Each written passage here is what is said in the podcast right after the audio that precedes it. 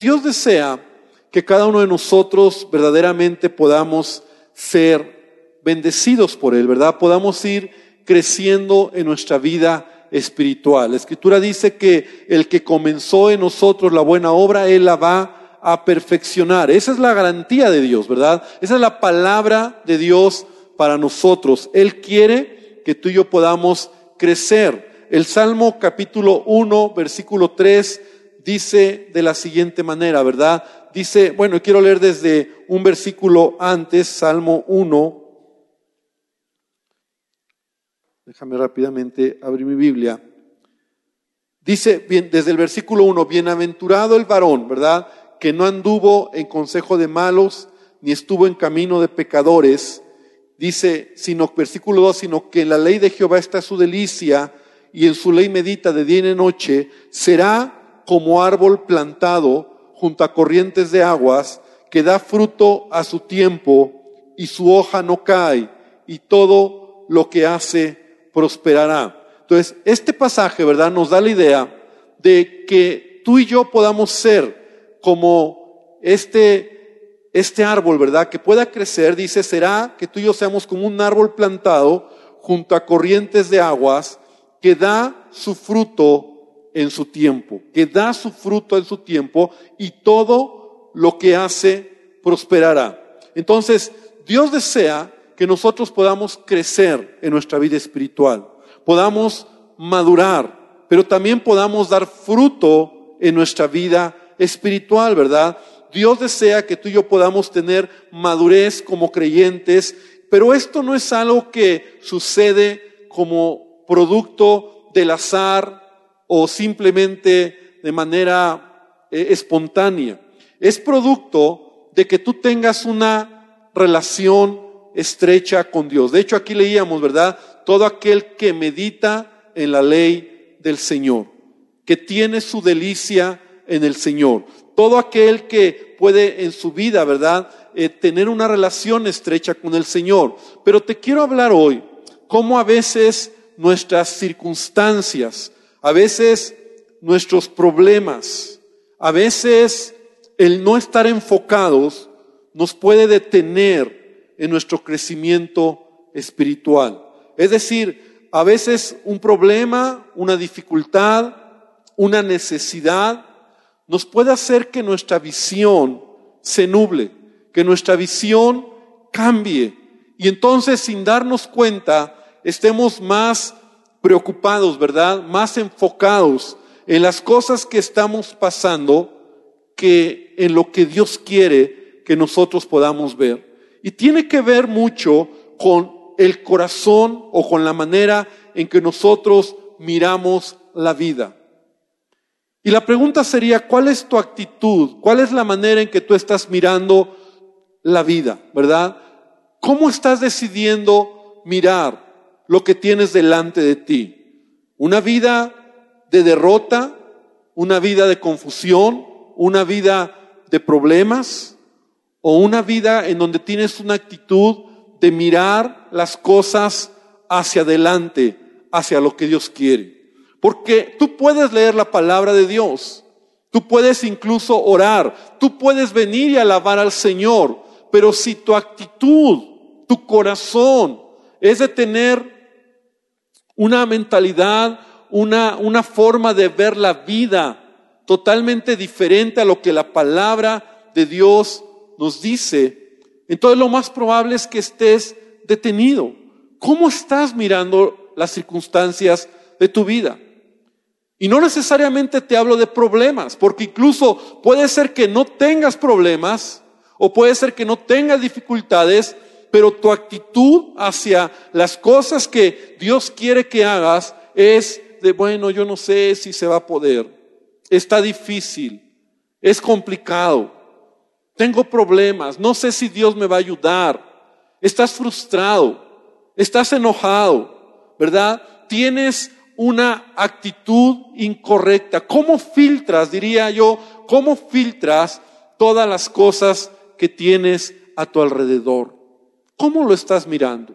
Es muy importante tener una actitud correcta, ¿verdad? Te quiero platicar Un, ejemplo, un testimonio, ¿verdad? Una mujer anciana de 78 años se cuenta que estaba, se levantó una mañana elegantemente vestida, se arregló elegantemente, se perfumó, se maquilló, se arregló su cabello como acostumbraba cada día y se dirigía acompañada de un caballero hacia un asilo, que sería en lo adelante de su, a partir de ese momento, su futuro hogar.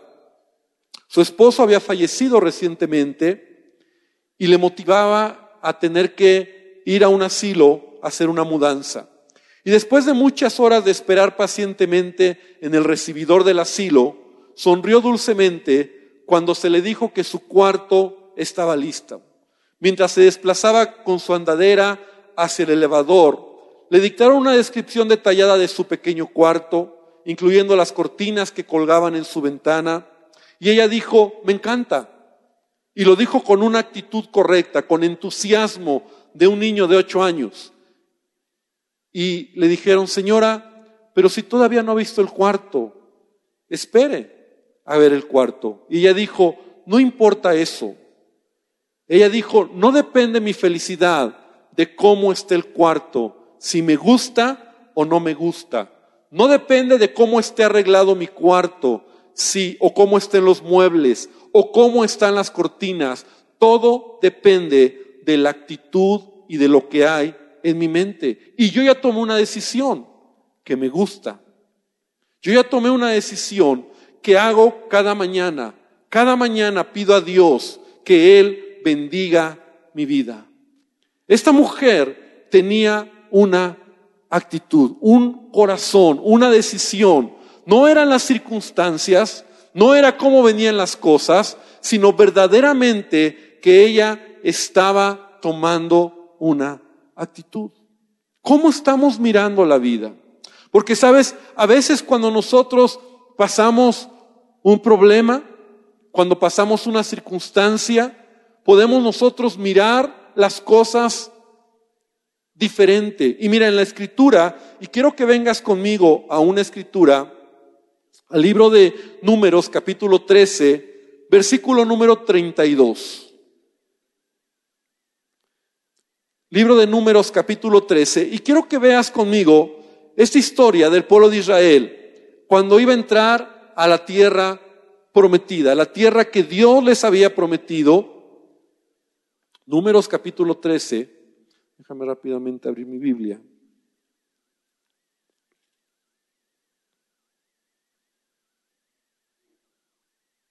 Y dice de la siguiente manera, el versículo número 32, y hablaron mal entre los hijos de Israel de la tierra que habían reconocido diciendo, la tierra por donde pasamos para reconocerla es tierra que traga a sus moradores y todo el pueblo que vimos en medio de ella son hombres de grande estatura. También vimos allí gigantes, hijos de Anac, raza de los gigantes, y éramos nosotros, a nuestro parecer, como langostas, y así les parecíamos a ellos. Ahora, esta historia, ¿verdad? Tú sabes la historia, que es cuando doce hombres, ¿verdad? Que toma, que, que, que, elige Moisés para ir y, y inspeccionar la tierra de Canaán.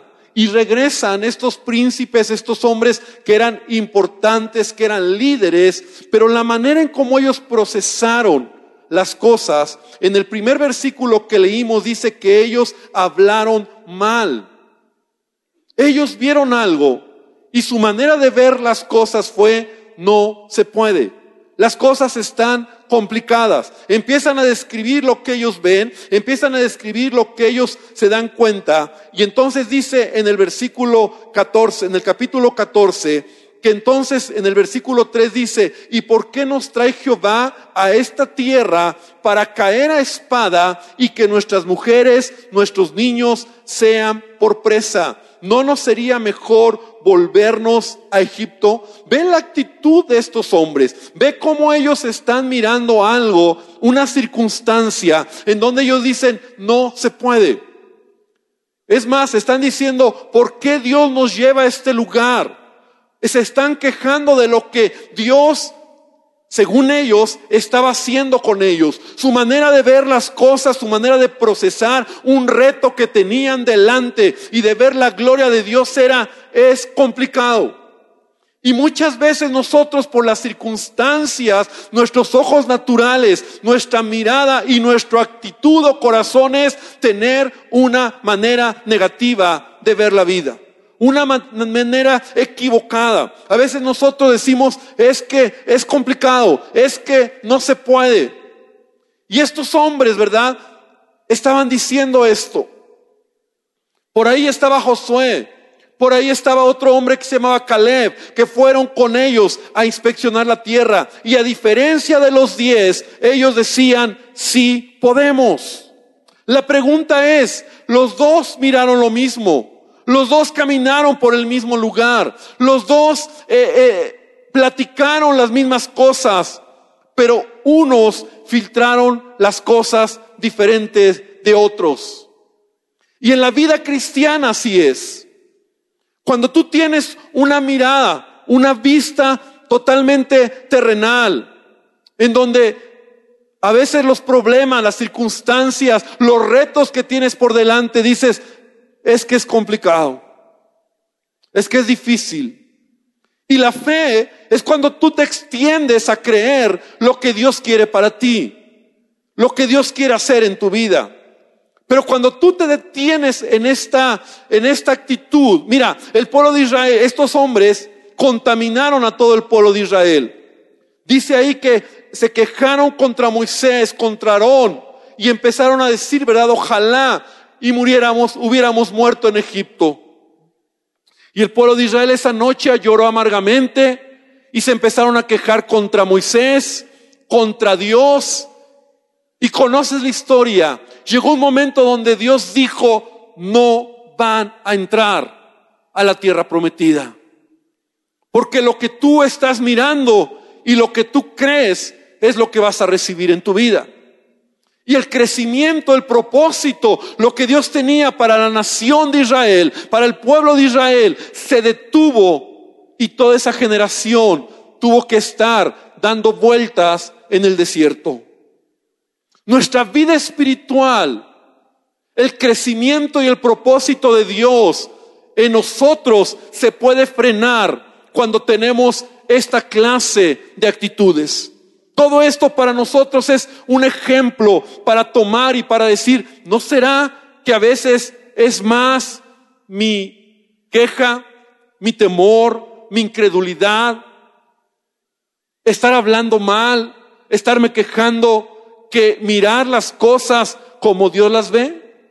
¿No será que de mi boca sale más una actitud equivocada que la actitud que Dios quiere en los retos que Él tiene delante de mí? Y no se trata de lo que Dios quiere, porque Dios quiere bendecirte. Se trata de la manera en que nosotros lo miramos o lo filtramos.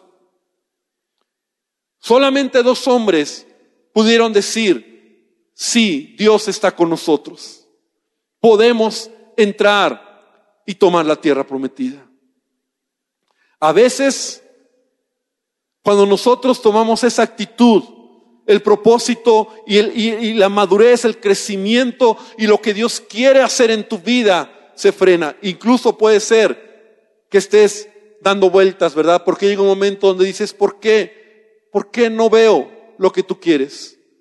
¿Por qué no veo, Señor, lo que tú me has dicho? ¿Por qué? ¿No será que tú en tu actitud lo has declarado? ¿Lo has dicho? ¿Lo has confesado? Y lo que dices pues lo tienes en tu vida. Porque hasta ese punto ha llegado tus ojos, tus ojos físicos, ¿verdad? Estos hombres estaban mirando lo que sus ojos físicos veían. Su apreciación. No miraron con sus ojos espirituales lo que Dios podía hacer, lo que Dios había prometido, lo que Dios quería sobre ellos. Y encontramos en la escritura esta circunstancia, ¿verdad? Como estos hombres o, toda la nación, todo el pueblo de Israel se quedó postrado en el desierto.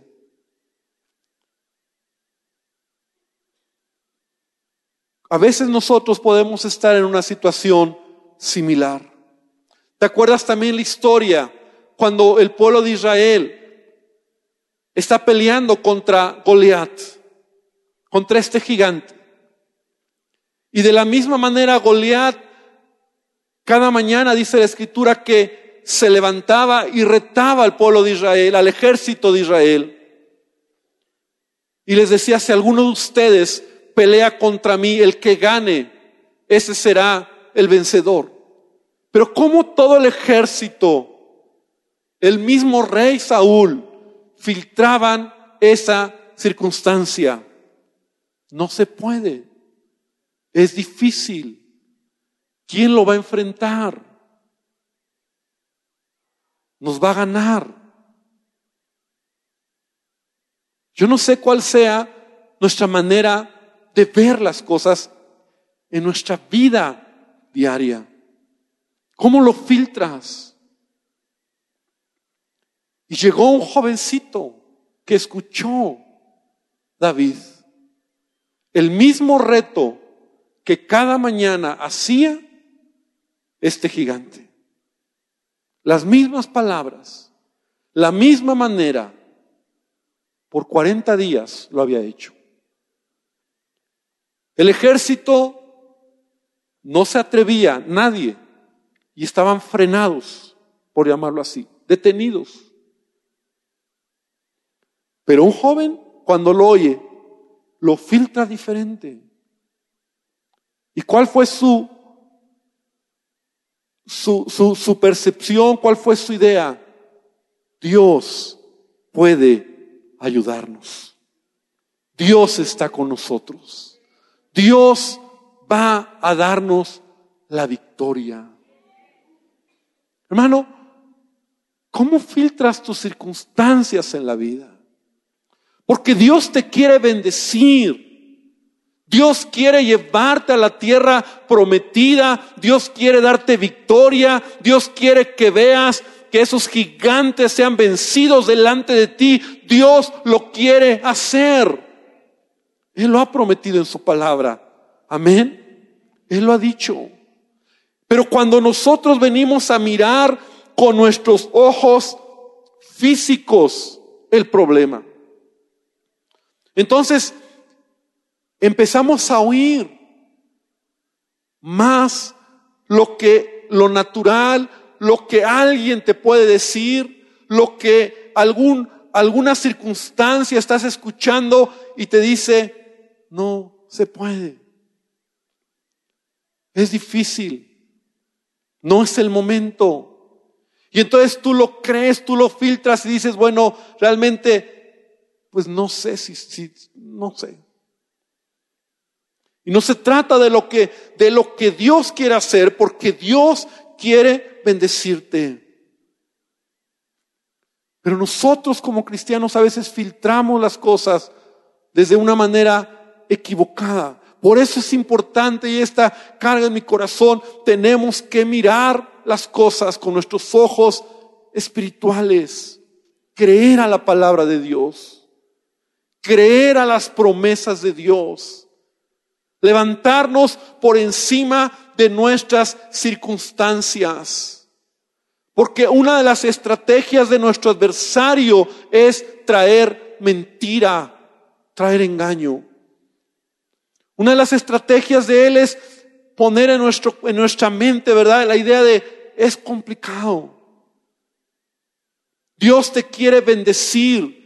Dios te quiere guiar. Y tú en tu mente dices, bueno, yo no sé si se puede miras más el problema y hablas más del problema que de la gloria y del poder de Dios en tu vida. Tu actitud es más contraria a lo que la palabra de Dios dice que lo que Dios quiere que tengas. Un corazón correcto. Y tú tienes y yo tenemos que levantarnos y decirnos y, creer y decir lo que Dios dice en su palabra. Quiero que vengas conmigo a una escritura que está en el libro de Jeremías, capítulo 15, versículo 19.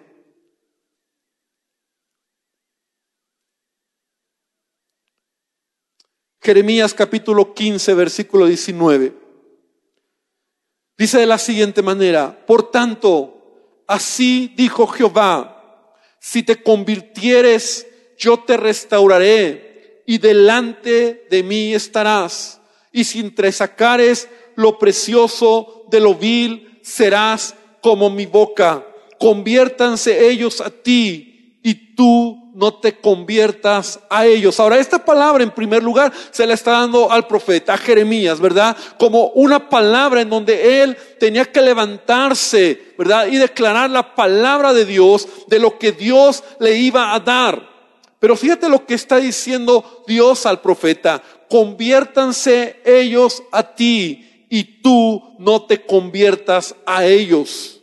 Es decir, el mundo, las circunstancias, la gente que está cerca de ti, los problemas, las cosas a veces pueden hacerte inclinarte, empujarte para que tú pienses como todos piensan, como todos lo ven. Es que así es, pastor. Y Dios dice, no es lo que todos dicen, sino es lo que yo he dicho en tu vida, lo que yo he dicho en tu casa, lo que yo he dicho para ti, lo que yo voy a hacer contigo. Y Dios le está diciendo al profeta, mis palabras voy a poner en ti. Conviértanse ellos a ti, tú no te conviertas a ellos y te pondré en este, en este pueblo. Es la promesa que Dios le da a Jeremías, por muro fortificado de bronce y pelearán contra ti, pero no te vencerán, porque yo estoy contigo para guardarte y para defenderte dice Jehová, y te libraré de los de la mano de los malos y te redimiré de la mano de los fuertes. Dios estaba preparando al profeta para decirle, yo voy a estar contigo, pero tu mirada, tu enfoque, tus palabras tienen que estar puestas en lo que yo te voy a decir. Tienes que mirar como yo quiero que mires puestos los ojos en Jesucristo. Porque si empiezas a mirar, a bajar tu mirada y a mirar tus circunstancias, tus problemas, tus situaciones, y así empiezas a filtrar la vida, entonces puede ser que estés acabando o acabes, perdón, dando vueltas en el desierto. Puede ser que acabes solamente mirando al enemigo, cada día y perdiendo los días y no avanzando al propósito que Dios tiene para ti. Pero lo que Dios ha hablado, lo que Dios ha dicho que va a ser en tu vida, tú tienes que creerlo esta noche. Tú tienes que saber que Él está contigo y que Él va a bendecir tu vida. Tú tienes que levantarte y tu mirada eh, debe estar enfocada en Jesucristo, en las promesas que Él tiene para tu vida en lo que Él ha dicho que va a hacer. Satanás es el padre de mentira. Él pudo paralizar por 40 años a un pueblo, al pueblo de Israel, para que entraran a la tierra de Canaán, por las mentiras que ellos creyeron, por supuesto. Al final fueron responsables ellos por las mentiras. No se puede, es complicado, es difícil, está bien, ¿lo crees? No se puede, no vas a entrar.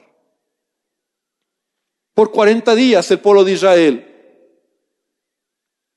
Pero Dios desea que tú y yo podamos aprender de estas lecciones o de esto que, que, que, Dios quiere hacer en nuestra vida. Porque sabes, cuando tú te levantas y tú le crees al Señor, a la palabra que Él ha dicho, entonces por encima de tus circunstancias, tú vas a ver la gloria del Señor. Amén. El poder de Dios la mano de Dios en tu vida. Tenemos nosotros que creerle al Señor. La palabra, la palabra de Dios nos dice, ¿verdad? El que en nosotros comenzó la obra, Él la va a perfeccionar. Él lo va a hacer. Pero tú tienes que levantarte, tú tienes que creer al Señor. Circunstancias difíciles todos vamos a pasar. Mira, ven conmigo a la carta a los Corintios, segunda carta a los Corintios. En el capítulo 4, segunda a los Corintios 4, versículo 7. Y ve por un momento conmigo los problemas, las circunstancias que el apóstol Pablo pasó. Pero él tenía su mirada puesta en Jesús, él tenía una actitud y una manera diferente de ver las situaciones. Segunda Corintios 4, 7. Pablo dice, pero tenemos este tesoro en vasos de barro, para que la excelencia del poder sea de Dios y no de nosotros. Que estamos atribulados en todo, mas no angustiados en apuros, mas no desesperados, perseguidos, mas no desamparados, derribados, pero no destruidos. Fíjate cómo es la actitud que Pablo tiene, ¿verdad?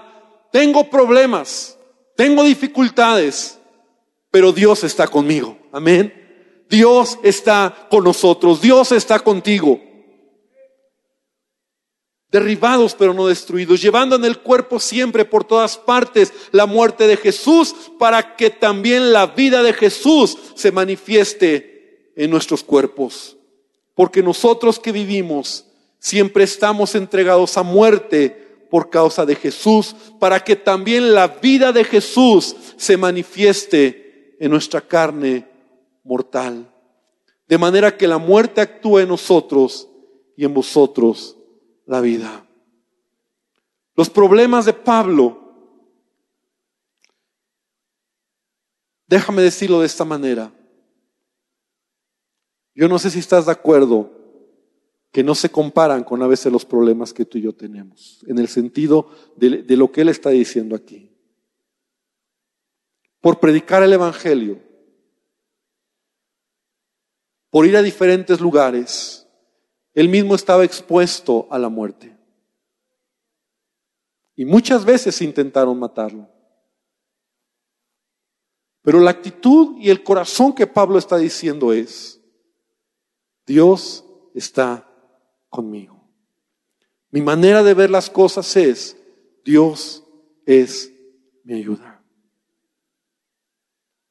Tenemos que quitar la mirada terrenal y tenemos que poner la mirada espiritual, la mirada de Dios. Con los ojos de la fe, nuestras circunstancias, nuestros problemas. Puede ser que a lo mejor tú estés pasando por alguna situación o puede ser que a lo mejor no estés pasando por un problema. Pero ¿cómo estás filtrando las cosas? ¿De qué manera estás mirando? lo que Dios tiene para ti, lo que Dios quiere hacer en tu vida. Yo quiero que esta noche tú puedas reflexionar, porque sabes, Dios desea que tú puedas madurar, que tú puedas crecer en tu vida espiritual, que tú puedas avanzar en el propósito que tiene en ti.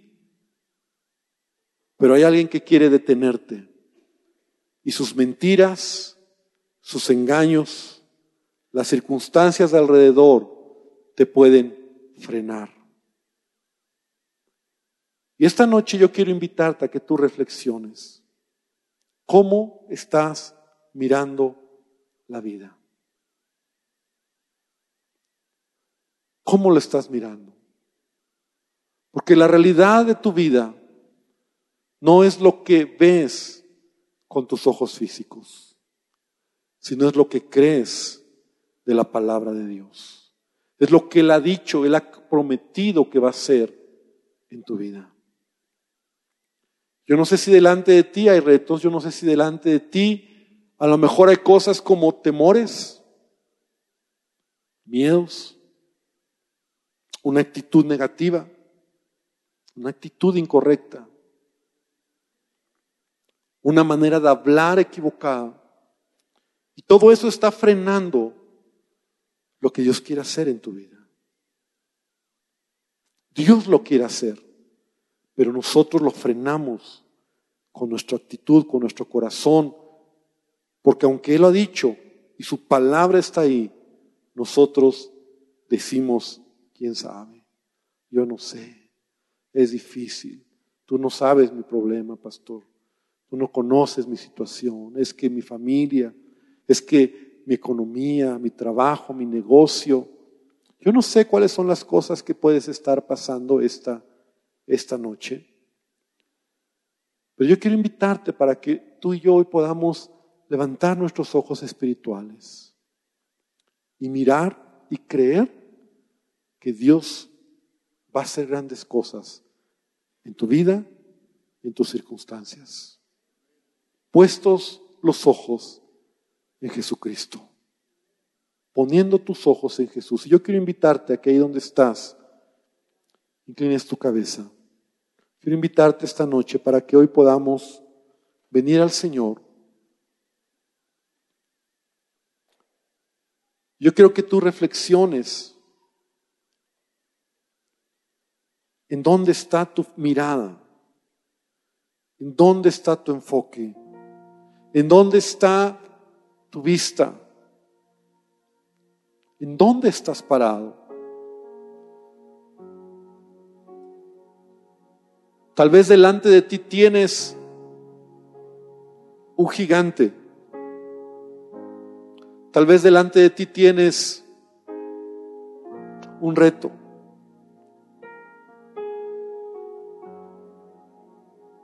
Te la pasas más tiempo hablando mal de aquello, enojado por aquello,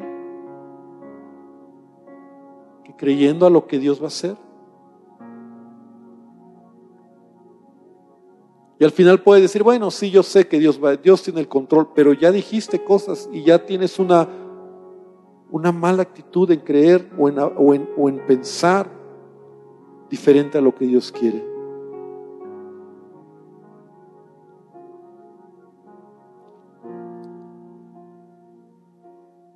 Cada cosa que tú y yo pasamos, cada circunstancia, incluso cada prueba, es para crecer en nuestra fe.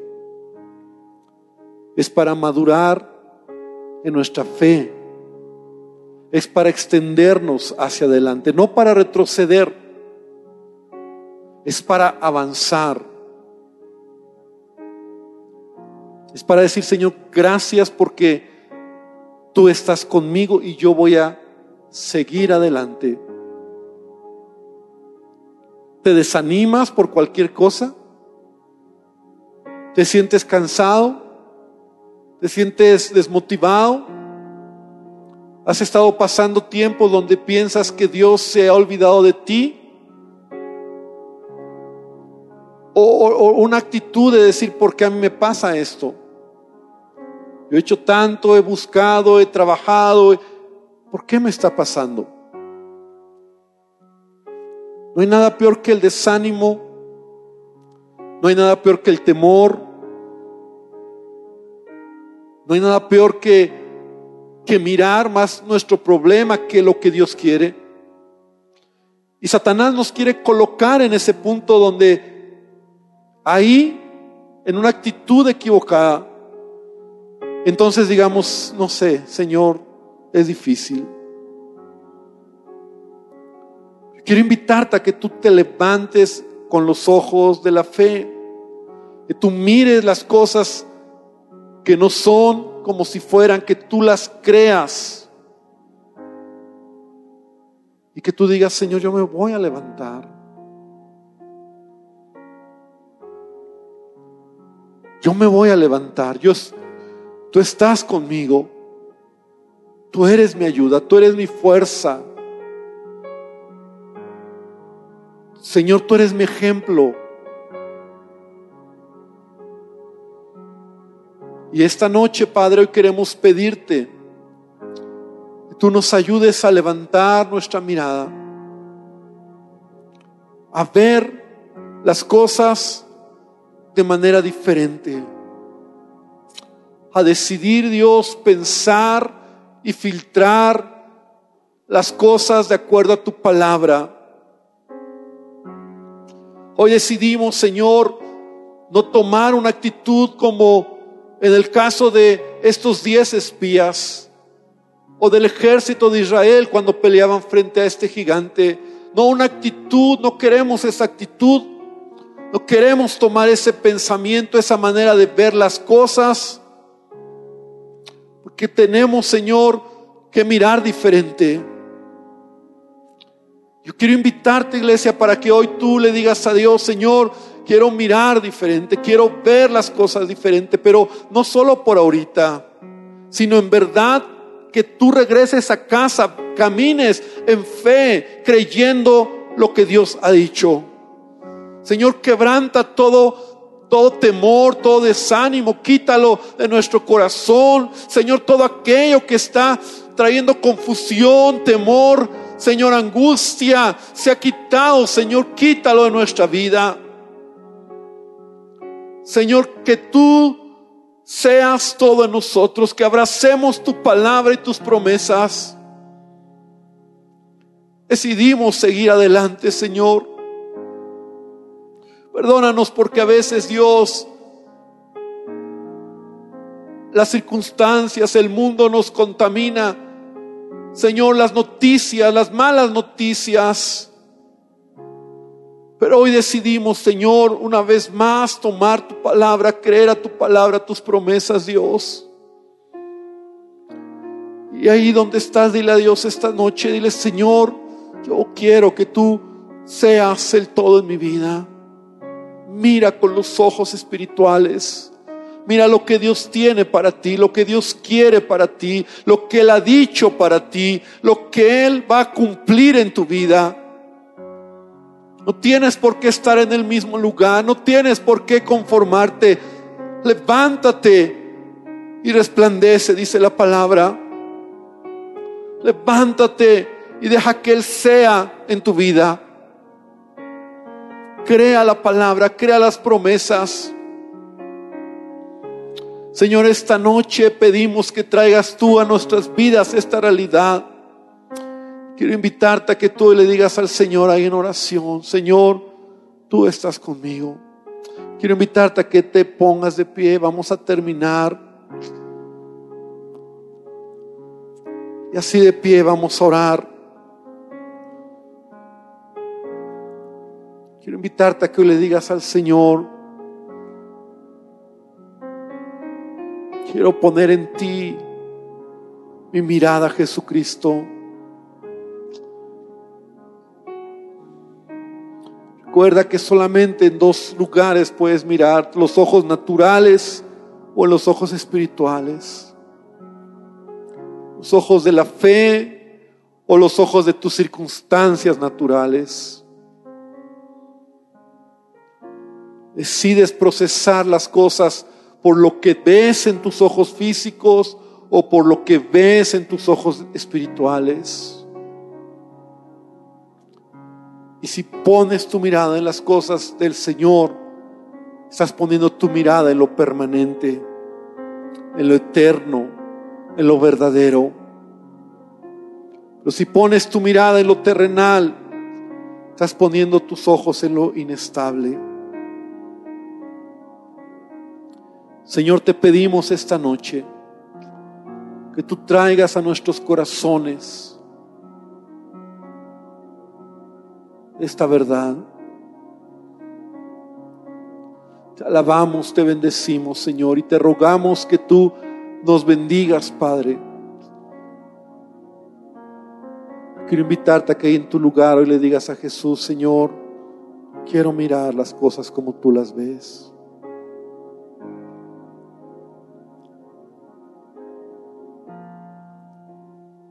Podrá llegar a mi mente y a mi corazón mentiras, engaños, chismes, quejas. Pero Dios, yo decido poner mis ojos en ti. Malas noticias, malos reportes. Pero yo te pido que tú me ayudes a mirar como tú miras. Gracias te damos, Padre. Y ahora te queremos pedir que tú nos bendigas, que tú nos lleves con bien, Dios. Guarda nuestras vidas de regreso a nuestros hogares. Señor, guárdanos el resto de esta semana.